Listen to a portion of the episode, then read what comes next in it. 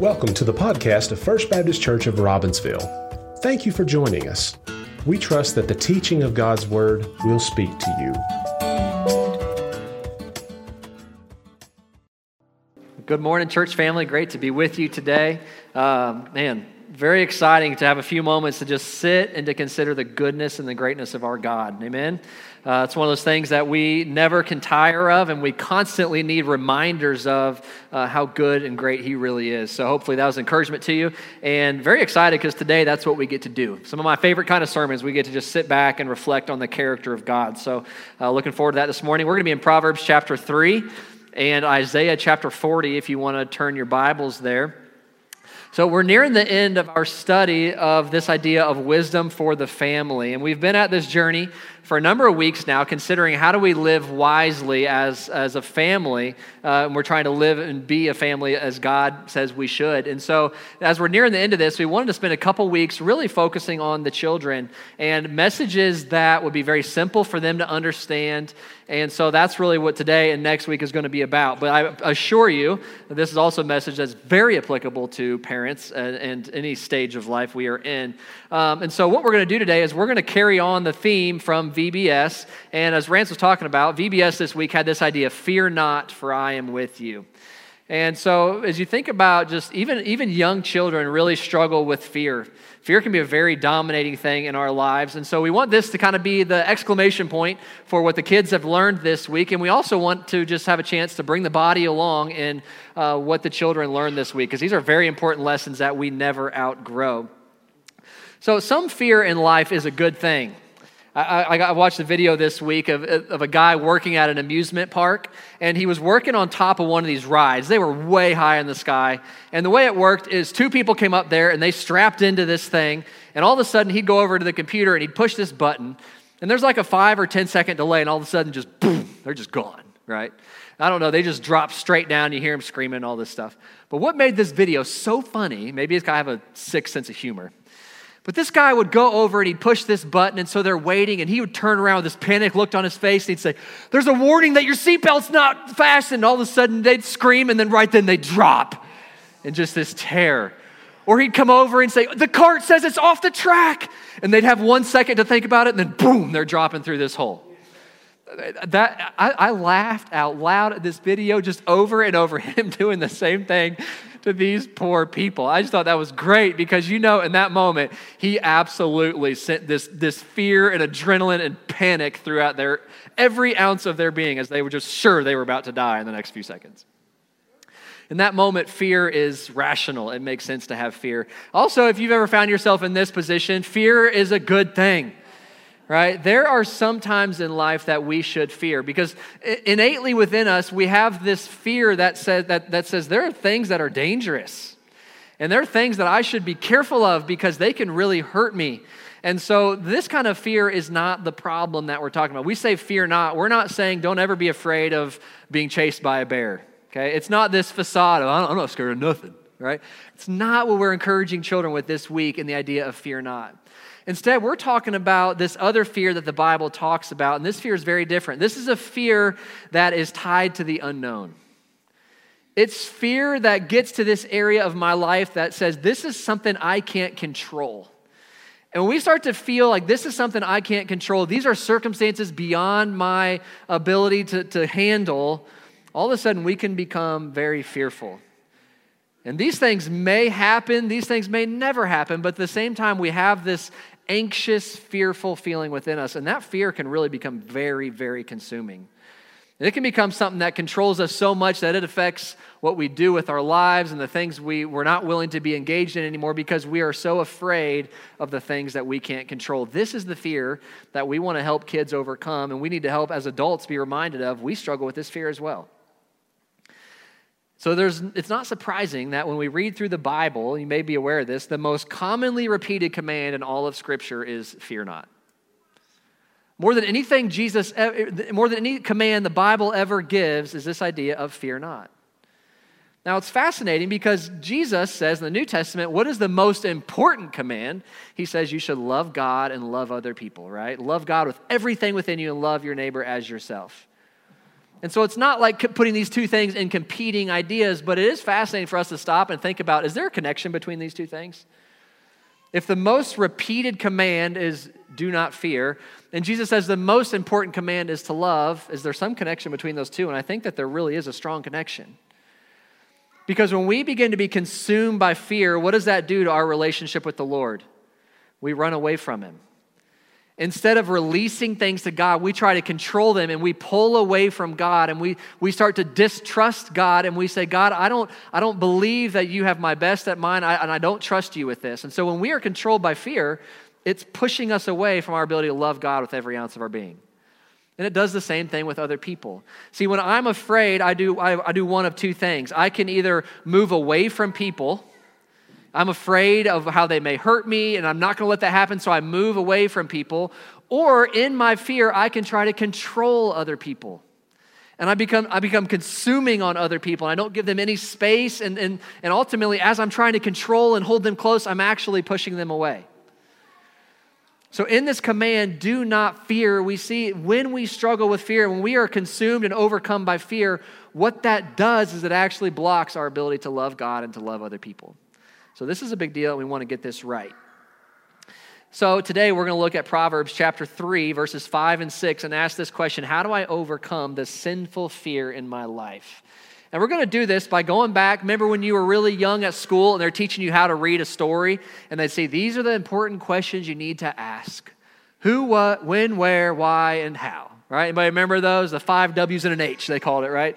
Who, what, when, where, why, and how. And Proverbs 3, 5, and 6 is going to give us all of those points as we consider how do I overcome the sinful fear in my life. So I invite you to stand as we're going to read from God's holy, inerrant, inspired, infallible word. God's word to his church today. Proverbs 3, 5, and 6.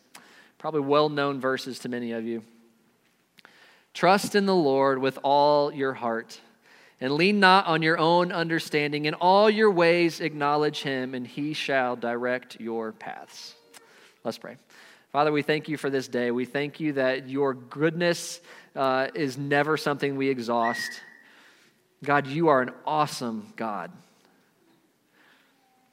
That's a word we throw around and it means a lot to us, God, but it's different. There is nothing like you. You alone are awesome. Father, help us today to have these few moments to just sit and to soak in that reality. Father, we need a new dose of your awesomeness. We need to see it. We become very sterile to the whole idea, but God, you continually remind us of who you are. So, Father, I pray today that you would help us to find freedom from the sinful fear in our lives as we stop and consider who you truly are. So, I pray you bless our study this morning. Pray that your spirit would guide us and that you would speak to us as we all individually need. It's in Jesus' name we pray. Amen. All right, you may be seated. So, Proverbs 3, 5, and 6 who, what, when, where, why, and how. And we are going to jump around and not do it in the order that we memorize that phrase. But this first idea, what overcomes fear? And it's this very first word, trust, right? What overcomes the fear in my life? It starts with trust. I want you to stop and think about every day how much trust you offer to other people. All right, when you get ready to leave church, many of you are going to go out to, to dinner somewhere, right? And you're going to sit down and you're going to eat that food that they put before you. Have you ever stopped to think about how much you're actually trusting those people? It could be a little scary, right? You're trusting a lot of people just to put something in your mouth. You're trusting that whoever prepared your food washed their hands and did that the way they were supposed to. You're trusting whoever made that food did it in a way that was healthy and good and wonderful. You're trusting the process of that food getting to you was safe and everything was done well. There's a lot of trust that goes into the simple thing of like going out to lunch. There's a lot of trust of getting in your car and driving somewhere. Do you ever think about how many cars you pass every day and you're each going like 60 miles an hour and they're going the other direction? That person doesn't pay attention for a few seconds, you have a 120 mile an hour head on crash. Every car you drive by, you are trusting that other person to be paying attention to not be on their phone and to be staying in their lane. You wake up tomorrow, a lot of you wake up and you go to work. Why? Because you trust your boss is actually going to pay you for the hours that you put in. Very simple things that we do, we don't even think about it, but all of these things, you go through your day and just actually stop and think how many people I'm actually trusting on a day to day basis. So, trust is when we are willing to take action based on the word of another person. Okay? So it's, it's more than just saying, yeah, I trust the cooks down there. It's actually eating the food. It's more than saying, I trust other drivers. It's actually being willing to get on the road and start driving somewhere. Because it's one thing to say, yeah, I trust that person. But to actually do something that puts myself in potentially harmful position based on what that person said is a whole different thing. And so when we're trying to overcome our fear, we're not just wanting to communicate a trust, but we are wanting to have lives that actually respond and react in that trust. Do you see the difference there? That's really important. Because this trust starts to move us away from fear. Fear causes me to pull back, to try to control, and to figure it out myself. Trust is saying, I'm handing over my circumstances to someone else the simple illustrations we just gave, I'm handing over my lunch safety to someone else's hands. So you think about maybe sometimes you've had that like ache in your belly for a long time or something, and you're like, oh, I know I should get this checked out, but I don't want to. And so you try to figure it out yourself. And you, you do all these things and all these home remedies and stuff because you kind of just want to figure it out yourself. But eventually there comes a point where you say, I have to trust somebody else. And you have to go see these doctors, people you've never met before and you're willing to let them cut you open? If you really think about that, that's wild. But we have recognized and learned there are certain circumstances that are beyond my control, and unless I hand them off to someone else in trust, I'm never going to overcome it. So we can get stuck in fear. We can become consumed by fear because we're not willing to hand over and trust those things to someone else. Now, this is really important because it teaches us it really matters who I trust. You know, trust in itself isn't a good thing or a bad thing because you can actually trust the wrong person and trust becomes a very bad thing. Do you ever think about that? When you put your trust in the wrong hands, that's extremely damaging. Physically, emotionally, spiritually, mentally, all of these things. But when you put your trust in the right hands, it changes everything. When you put your when you release your circumstances to the hand of the right person, it's a beautiful experience. And so trust is what overcomes our fear, but it brings us to the next question the who. Who am I trusting? Well, Proverbs 3 tells us very clearly trust in the Lord. It doesn't say trust in your friends, doesn't say even trust in your parents, it doesn't say trust anyone else. Trust in the Lord. Now, this isn't saying there's not others in our lives we also can't trust, but it is helping us to see there's an ultimate who that we should be trusting. There's an ultimate person that we are handing the circumstances of our life over to. Now, we think about trust being in the wrong hands or the right hands, we recognize these are very comforting hands. When we're handing our circumstances over to the Lord, that's a great place to be placing our trust. And so I want to take us for a moment here and just kind of stop and to consider, kind of in light of the greatness of this person, who is it that we are trusting? If trusting in the Lord is what helps me overcome our fears, sometimes we need to remind ourselves who this is we are trusting. Because it can become so monotonous and so mundane. Yeah, trust in the Lord. We forget who He really is. But when we remember who He is, handing our circumstances over to Him is a joyful, delightful experience. And so, one of my favorite chapters in all the Bible is Isaiah chapter 40. And I want us to kind of pick out some verses in there just to reflect on who is this one that we are trusting. Now, Isaiah 40 starts out in the first couple verses. God is speaking to his people, and he's saying, Comfort my people. He wants to comfort Israel. Israel's been going through some very difficult times. God sees that. They're becoming controlled by fear, controlled by their circumstances, and God says, I want to offer them comfort. And so it's fascinating to watch how Isaiah 40 unfolds because how does God offer comfort to fearful people?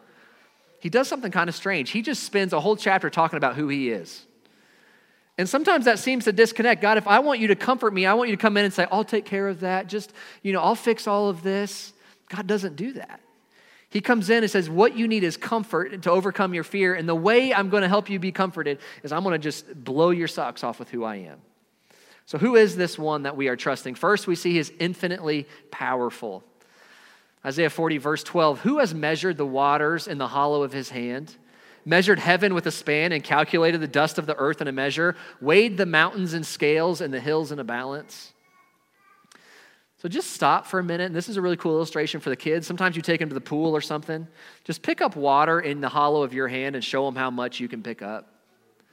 When kids look at their parents, they think, oh, mom and dad, they're a big deal. Go down there and scoop up some water and show them how much you held up and say, did, did me taking this much water out change the lake? Did it change the pool? And then help them understand what this says.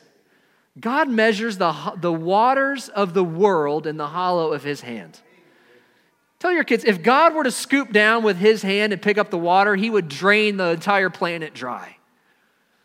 Does that put into perspective the greatness of God versus me? he has measured heaven with a span. A span is this measurement right here. It's about nine inches on the average person.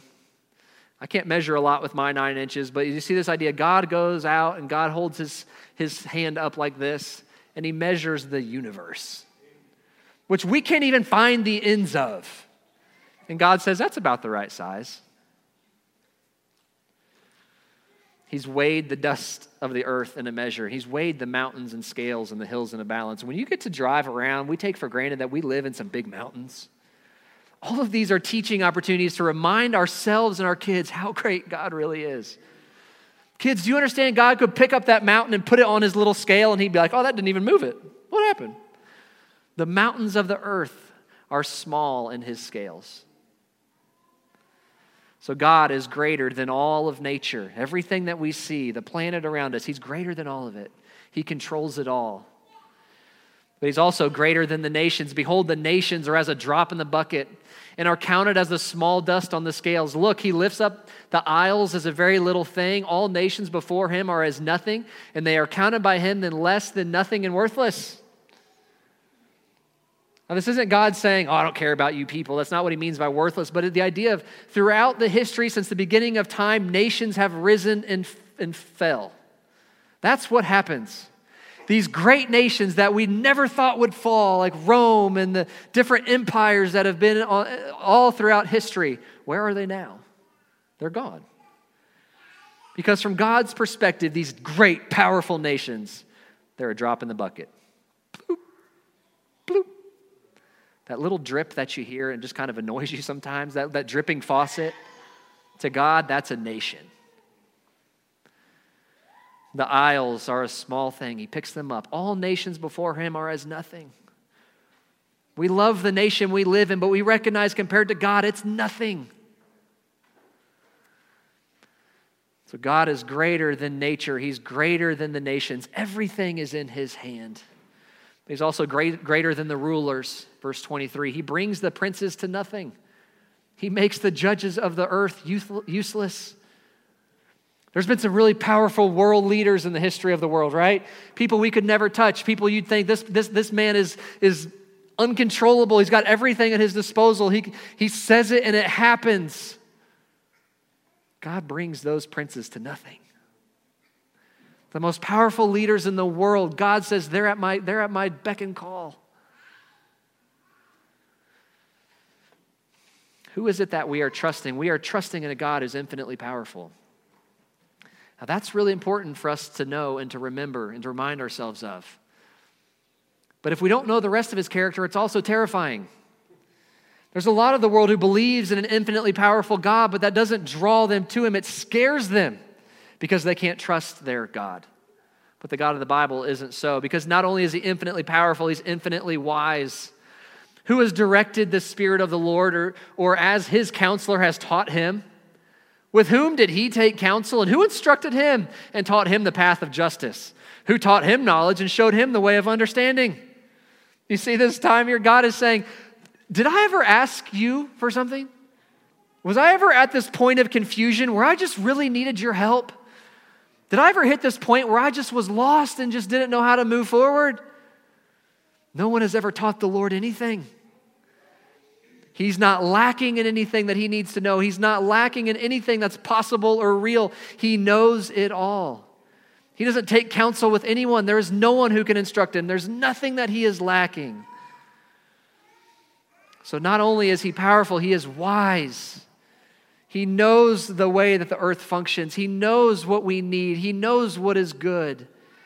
He does this on this grand scale, but he does it also very individually for you. Romans chapter 8. And we know that all things work together for good to those who love God, to those who are called according to his purpose. So, not only is God wise in the big things of the world, it says, for all of those who love God and are called according to his purpose, do you see what he does? He works everything together for our good. Everything. Think about the millions and millions and millions of little situations that happen in your life. God says, I am intimately watching every single one of those details, and I'm weaving them together into this story of your life that is called good. It's not saying every single thing that happens to you is good. But it is saying, God is saying, I can take even the bad things in your life and I can weave those and use those for your good. That's amazing. Who else can take the bad and the broken and the hard and use those for good? But God does. Every single scenario of your life, and not yours alone billions of people that have lived in the history of the world who love God and are called according to his purpose. Millions, however many. God uh, oversees every single one of those individuals, every single circumstance, and he weaves it together in his infinite wisdom for good. That's who our God is. When we trust him, he is infinitely powerful and he is infinitely wise for the great things that we can't even think about.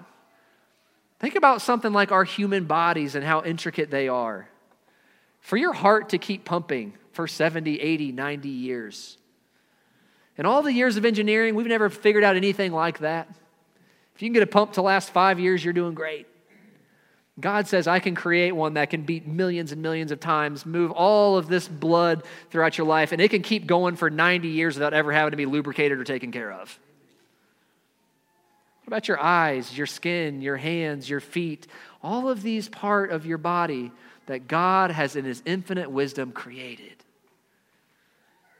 He knows what we need. He knows exactly what is best for us.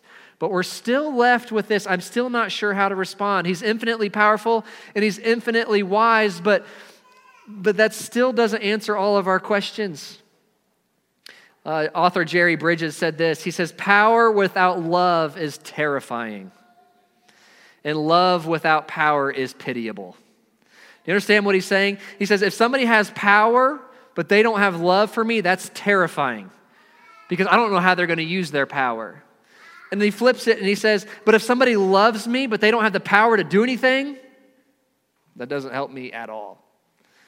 So, when it comes to our God, this who that we are trusting to overcome our fear, not only is he infinitely powerful and infinitely wise, he's infinitely good. He's infinitely good. Verse 11 of Psalm or of Isaiah 40. He will feed his flock like a shepherd. He will gather the lambs with his arm and carry them in his bosom and gently lead those who are with young. Do you hear the gentleness and the kindness and the goodness in that verse?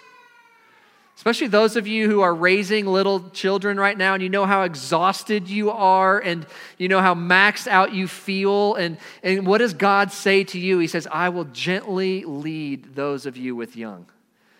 God understands the circumstances of our life and He says, I, I will lead you in a way that is good and kind and patient and gentle. He will feed his flock like a shepherd. A shepherd cares about his sheep. He provides for them. He does everything that they need to keep them safe. He gathers the lambs in his arms and he carries them in his bosom. Those lambs who are struggling, those times in life when we feel like, God, this is hard right now, and I feel extra, extra like I need you right now. He says, I'm going to scoop you up and I'm going to carry you with me because I'm good. And that's how I care about you, and that's how I interact with you. Psalm 145 The Lord is good to all, and his tender mercies are over all that he does. We consider the goodness of the Lord, it's fascinating here that the psalmist doesn't say the Lord does good to all. Do you notice that? Goodness is not something that God chooses to do, it is part of who he is. The Lord is good to all. You know why that's really important? God's not going to wake up tomorrow and decide, I don't want to do you any more good. I'm really frustrated with you. I'm done doing good to you. No, because God is good. Everything He does must be good because that's all He can do. I love the story of Moses in the Old Testament when Moses is standing on the mountain before God and he says, God, will you please show me your glory? Will you show me who you really are? Can I just get a glimpse of you? Do you remember how God responds? He says, Sit down, and I will let my goodness pass before you. Isn't that weird? That, that, that Moses says, I want to see how big you are, I want to see how grand you are. And God says, Sit down, I'm going to show you how good I am. If you want to see my glory on display, look at my goodness. That's fascinating. This is the powerful God who has the nations and, and nature and the rulers and the, and, and totally in his control. And he says, But what you really need to know is I'm good. When you want to see me at work, look for my goodness. The goodness is who he is. So when we think about who is it that I'm trusting, I'm trusting a God who is infinitely powerful, infinitely wise, and infinitely good. God always has your good in mind. Psalm 23 that we love says, Surely goodness and mercy will follow me all the days of your life. Do you see that picture? As you're walking along through life, God's goodness is right behind you, following you. He never leaves. God's goodness is never going to forsake you, He's never going to stop. He is good. Now, when we put all these things together, this is really important because how do we overcome fear with trust? We do it by placing my circumstances into the hands of another. We talked about how dangerous and scary that can be, but when we are placing our circumstances into the hands of this God, do you see how encouraging and freeing that is for us? We're saying, God, I can't control these things, but I'm giving them to you, the all powerful, all wise, and all good God. This is no longer my burden to carry. So, how do we overcome our sinful fear? We do it through trust in the Lord. Well, where and when? We're going to combine the next two. Where and when do I trust Him? Trust in the Lord with all your heart Lean not on your own understanding. In all your ways, acknowledge him, and he shall direct your paths. Do you see what God is asking of us here? He says, When and where do I want you to trust me? The answer is everywhere.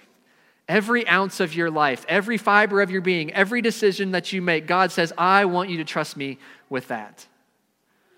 Now, that's pretty overwhelming to think about that. Because sometimes in our lives, it becomes easier to trust God for our eternal salvation than it does to trust Him with my today. Now, if we think about that, that's pretty illogical in our brains, but it almost seems like, God, I know you will take care of that, but I don't know if you can take care of this. But God says, I want you to trust me everywhere. Every decision you make, every part of your life. And so, this is really important as we're watching our children grow and as we are growing as adults because it's so easy to compartmentalize my life. I have my faith where I trust God, and I have my reality where I have to figure life out. I trust God with maybe my finances, but not my relationships. I trust Him with my relationships, but not my schedule. And we break this apart and we try to make this deal with God where I trust Him in some places, and some places I figure it out myself. But what does God want from us? He says, I want you to trust me with all your heart. And it helps us to understand what that looks like by that phrase sandwiched right between lean not on your own understanding. That's what the world is teaching us to do. You all, everyone has our own understanding about how life works. Figure out your understanding and go for it. That's not how God wants us to trust Him.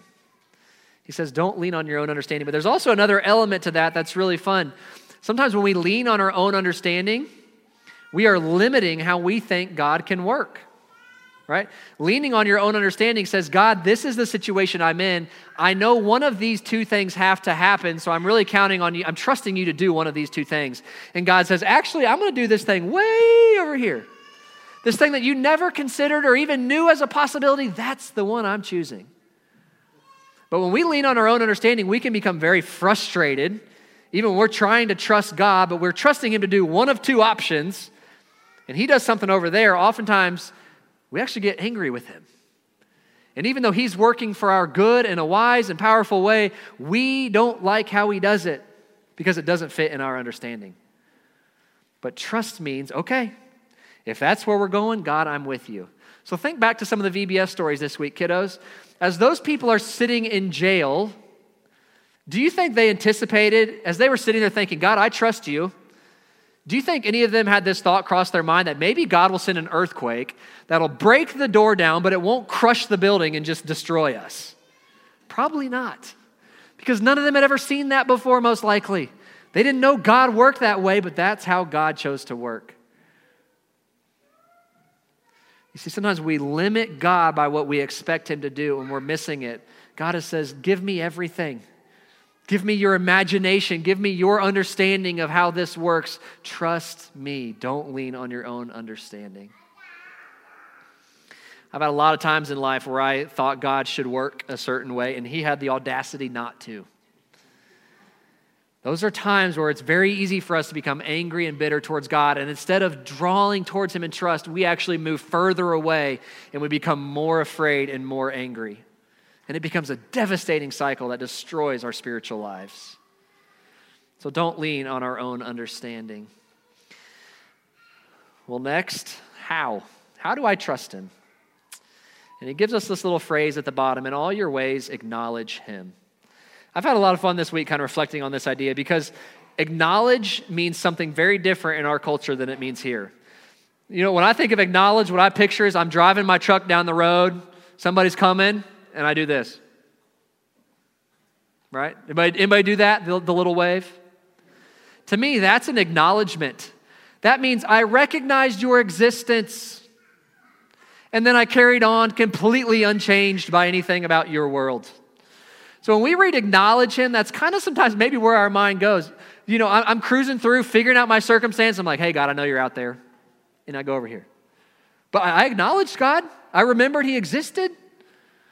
But this word is a deeper word than that. It's actually the same word going all the way back to Genesis when it says Adam knew his wife. That's this word. So, this word talks about knowledge, it talks about consideration, it talks about submission, it talks about this intimate understanding. Very different idea than. So, in all my ways, acknowledge him. This, this is what it looks like to trust. How do I trust him? I acknowledge him. Let's think for a minute. What would that look like? That means that I ask for wisdom to see situations as he sees it. Now, that takes time. That takes silence, that takes journaling, that takes meditation. God, I am not seeing this circumstance as you see it. When I see this, all I see is something that's causing me a lot of fear because I can't figure it out. But when God sees that, do you know what He probably sees? This is exactly what my child needed to overcome this struggle she's having. This is wonderful. And we see, God, why are you doing this to me? Acknowledging God means taking the time to ask Him, God, show me how you see this situation. It also means praising his unchanging character even when my circumstances don't change. Acknowledging him means, God, I know who you are and I know that's never changing. So even though my circumstances are the same and maybe getting worse, I know who you are. Acknowledging him means releasing control of the things that he never intended me to try to control. God, I don't understand this, but I am giving this to you. I'm handing this over to you, the all powerful, all wise, all good God. And finally, it means to turn to Him instead of away from Him when we are in these moments. Acknowledging Him is a lot harder than just this simple thing and going on unchanged. It takes time, it takes effort, but that is what trusting the Lord looks like. And so look how Isaiah 40 puts this. God is talking. He says, To whom will you liken me? To whom shall I be an equal? Says the Holy One. Lift up your eyes on high and see who has created these things. That's what he's saying right here. Acknowledge me. When you're struggling, remember there's no one like me and slow down and look up and remember. That constant theme throughout Scripture remember who I am, remember what I've done, remember what I can do. The word we like for this is awe. How do we overcome our fear? It's when we just stop and we say, God, I am in awe of who you are. When we live there and we focus on Him and His glory, all of a sudden these circumstances that are causing us fear start to melt away. But when our focus is on the circumstances, they can become very consuming. That's how we do it, by acknowledging Him. Finally, the last one why should I trust Him? In all your ways, acknowledge Him, and He shall direct your paths. This is what he's promising. And this word direct also means he will make straight. Okay? So the idea here is if you acknowledge me and trust me, I'm going to make your path straight.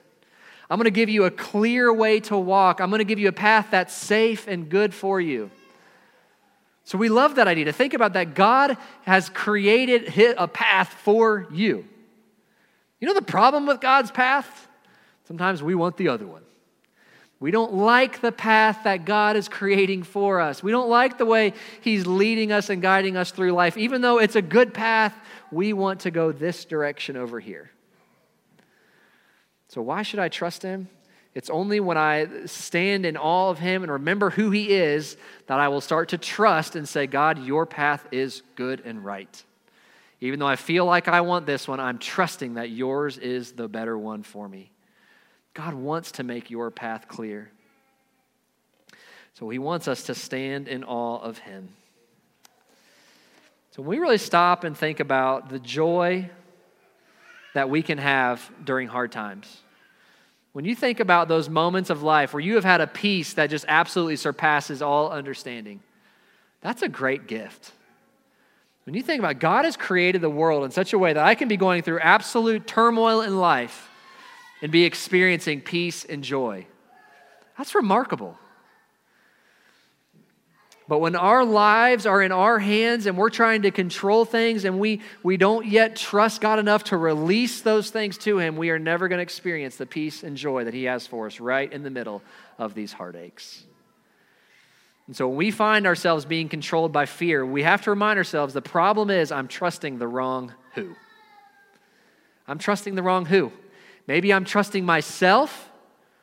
Or sometimes we create this God who's very small and can't fix our problems. But the God of the Bible is never too small for what you're facing. So if you find yourself controlled by fear, remember you are trusting the wrong who. You need to go back, remember who He is. Because if fear is controlling me, all is not consuming me. And we want to be people who are consumed by all of God. Because the more we understand who He is and the more we just can't get our minds off the greatness of God, that fear is going to start to go away. And we're no longer going to be controlled by these things. And we can say, Fear not, for I am with you. That can be our experience of life. So may we be a church who radically shows off the glory of God as we live with His peace and joy in the midst of whatever we're facing. We no longer have to be controlled by fear. We can do this when we release ourselves to the Lord. Let's pray. Father, we thank you so much for who you are. We thank you that time and time again you have, you have revealed to us your greatness. Father, just sink that into our brains this morning in a real way, I ask. I ask that your glory and your greatness would be just the forefront of our minds this week, and that as a result, all of our problems would start to seem so small in comparison to you. God, let us never forget who you are. Father, I pray that the children of this church would grow up and that they would live fearless lives that they would do whatever you're asking of them, that they would trust you in the most radical of circumstances because they know who you are. So may this be a church that, that just celebrates and constantly reminds one another of the greatness and awesomeness of our God. I pray, Father, for all of us in this room who are struggling with fear. We're going through hard things, and it's just such a battle to let those things go. I pray, God, that you would comfort us by showing us who you are. It's in the great name of Jesus we pray. Amen.